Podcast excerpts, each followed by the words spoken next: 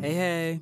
You're listening to the Let's Heal Already podcast for the sometimes impatient, sometimes cranky person doing some healing. And I'm your host, JR. I'm an author, actor, and speaker from Far Rockaway, New York. And on this podcast, you'll hear me cover ground on a variety of topics from mental wellness and emotional literacy to blackness to masculinity and femininity to ending misogyny and patriarchy to last but not least, bisexuality and ending sexual shame. So, this is the last episode of season one of the Let's Heal Already podcast. And I just want to thank all of you for listening and um, tuning in each week and supporting me.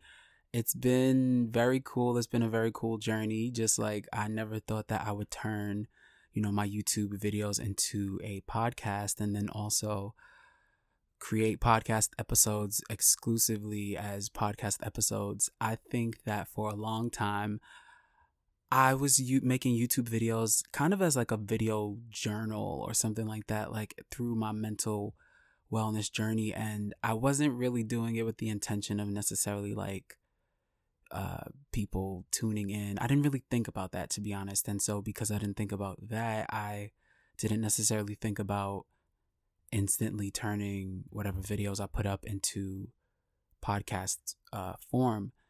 And um, you know, obviously there's some great things that came out of that, just like this like freedom that I had.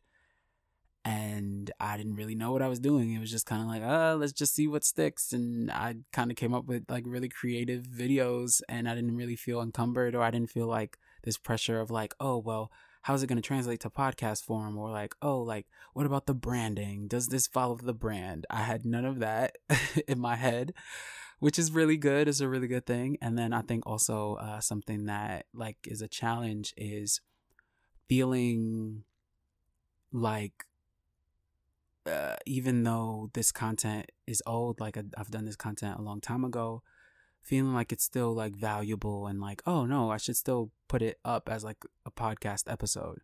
So that's one of the big challenges and so i just want to also thank all of y'all for just rocking with me through season one. I am going to be back next week with a new episode and it'll officially just be season two. And i'm gonna keep taking videos from my youtube channel and converting them into podcast form. It'll be 15 episodes per season. And once I get to the end of all of the YouTube videos that I think would make good podcast episodes, is when I'm going to start thinking about things like guests and new topics. And, you know, if anybody sends me in a question or sends me in a topic, I will definitely work that into the schedule and it'll be right up. So I just kind of want to thank y'all once again for rocking with me.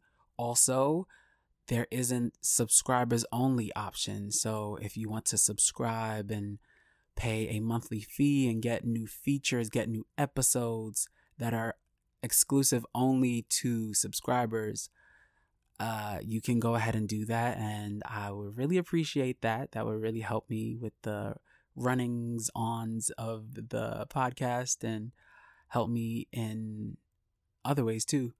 So here is the final episode of season one of the Let's Heal Already podcast.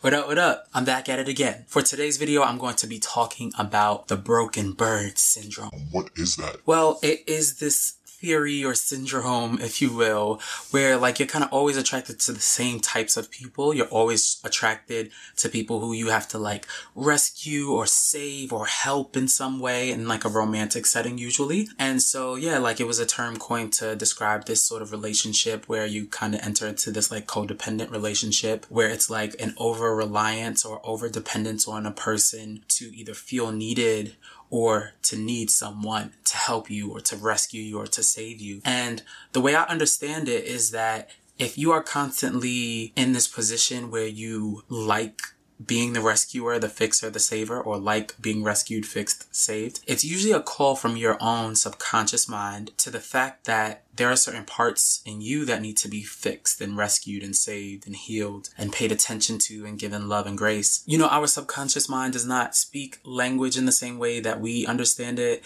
It takes a different kind of language. It's like the language of like memory, emotion, and images. So the way to actually speak to your subconscious mind is by using images and emotion, really cultivating a relationship with yourself on a daily, weekly, monthly basis where you set aside time for yourself whether that's to journal and talk about certain experiences and things that went wrong and what you think you needed or could need in the future and cultivate ways to get that in the future. So I wanted to like talk about an experience that I had as a younger guy and eventually talk about like how this relates to bi pan people. Yeah, I remember like growing up, like especially in middle school and like being attracted to girls and wanting to rescue them. And that was always like anytime I, I liked the girl and had a fantasy about her, it was me in this sort of like heroic rescuer, saver sort of a role and position. And I kind of like laugh about it now, um, because in a lot of ways it was quite innocent. And also it was a product of what we see in the media all of the time. The hero is the guy that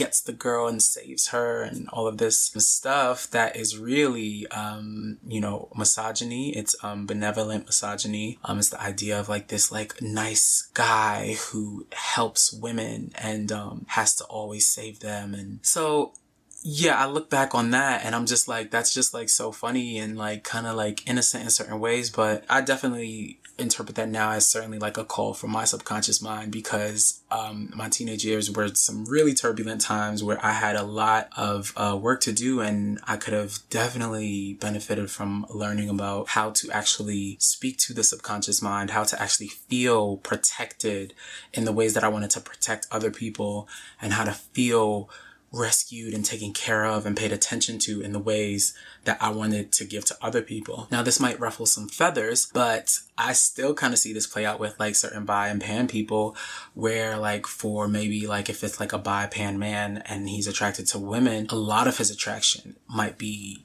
about playing the role of this like masculine saver, benevolent patriarch. And, um, that's something to look at. And I also remember when I was younger how like before I started doing the work, I think I, it was hard for me to imagine myself with a guy because I was like, oh, I don't want him to rescue me. And not because of like, not because like I wasn't, there wasn't attraction there, but it was like, oh, like I don't want to be like rescued. So like if like I can't be with a guy because one of us has to be the rescuer and one of us has to be the saver or whatever.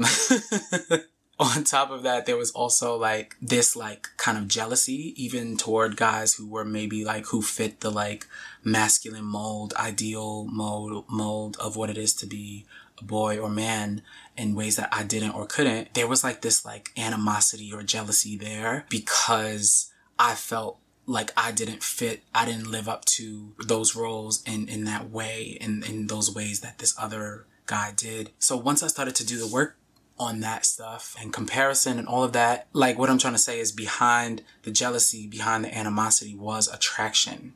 So I don't know if that's to resonate for anybody, but I just wanted to say that.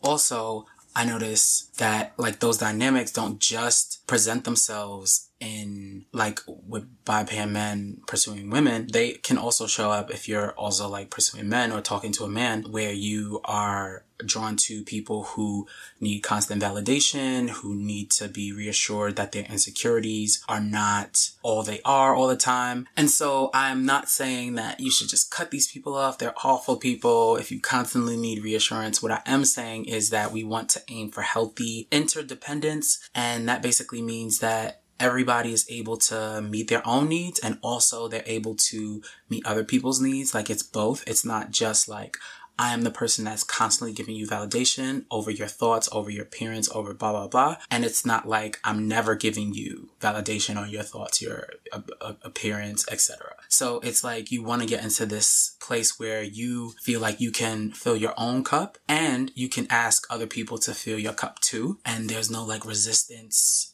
toward doing either of those and you're actually quite good at doing both of those asking people for your needs and giving yourself your needs. So i just kind of wanted to, to, to, say all of that. And i don't know like I, I wonder how y'all will feel about this and like if this resonates for anybody. What i will say is that i do notice like a lot of people in psychology especially white people kind of come from this place of like hyper independence, which is very like capitalistic and very white and Western. And um, it does ignore like how certain communities um, and, and certain cultures do have a way of doing things, do have a way of, of thinking about things in community. And um, I don't know if y'all realize this, but like we've been in like a loneliness, like sort of like pandemic for like the last couple years, even before the pandemic. Like tons and tons of tons of people feel extremely lonely in our society and in our culture. And I think that part of it is this idea of like hyper independence, uh, the nuclear family, capitalism, and not knowing how to like be vulnerable and not knowing how to find people who it's safe to be vulnerable around and with.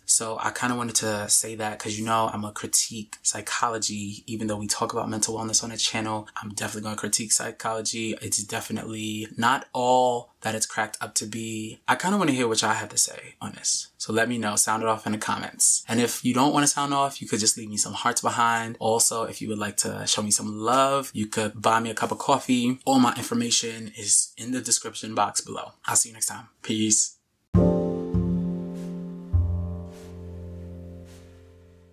Want to thank you for taking the time to listen to the Let's Heal Already podcast. To be clear, I'm not advocating for an emotionally intelligent patriarch or for more men to begin and end their work at feeling comfortable painting their nails, wearing dresses, or expanding what falls under the fold of masculinity. Similarly, I do not want to be a highly efficient, well adjusted worker under capitalism, which is often the aim of Western therapy models. I am calling for the system to be abolished. That system is imperialist, cis heterosexist, white supremacist, capitalist, patriarchy. Please leave a rating or review on the platform you use to listen to this podcast, and feel free to share this with your friends. Donation to show support can be made at JRYUSSUF on Venmo.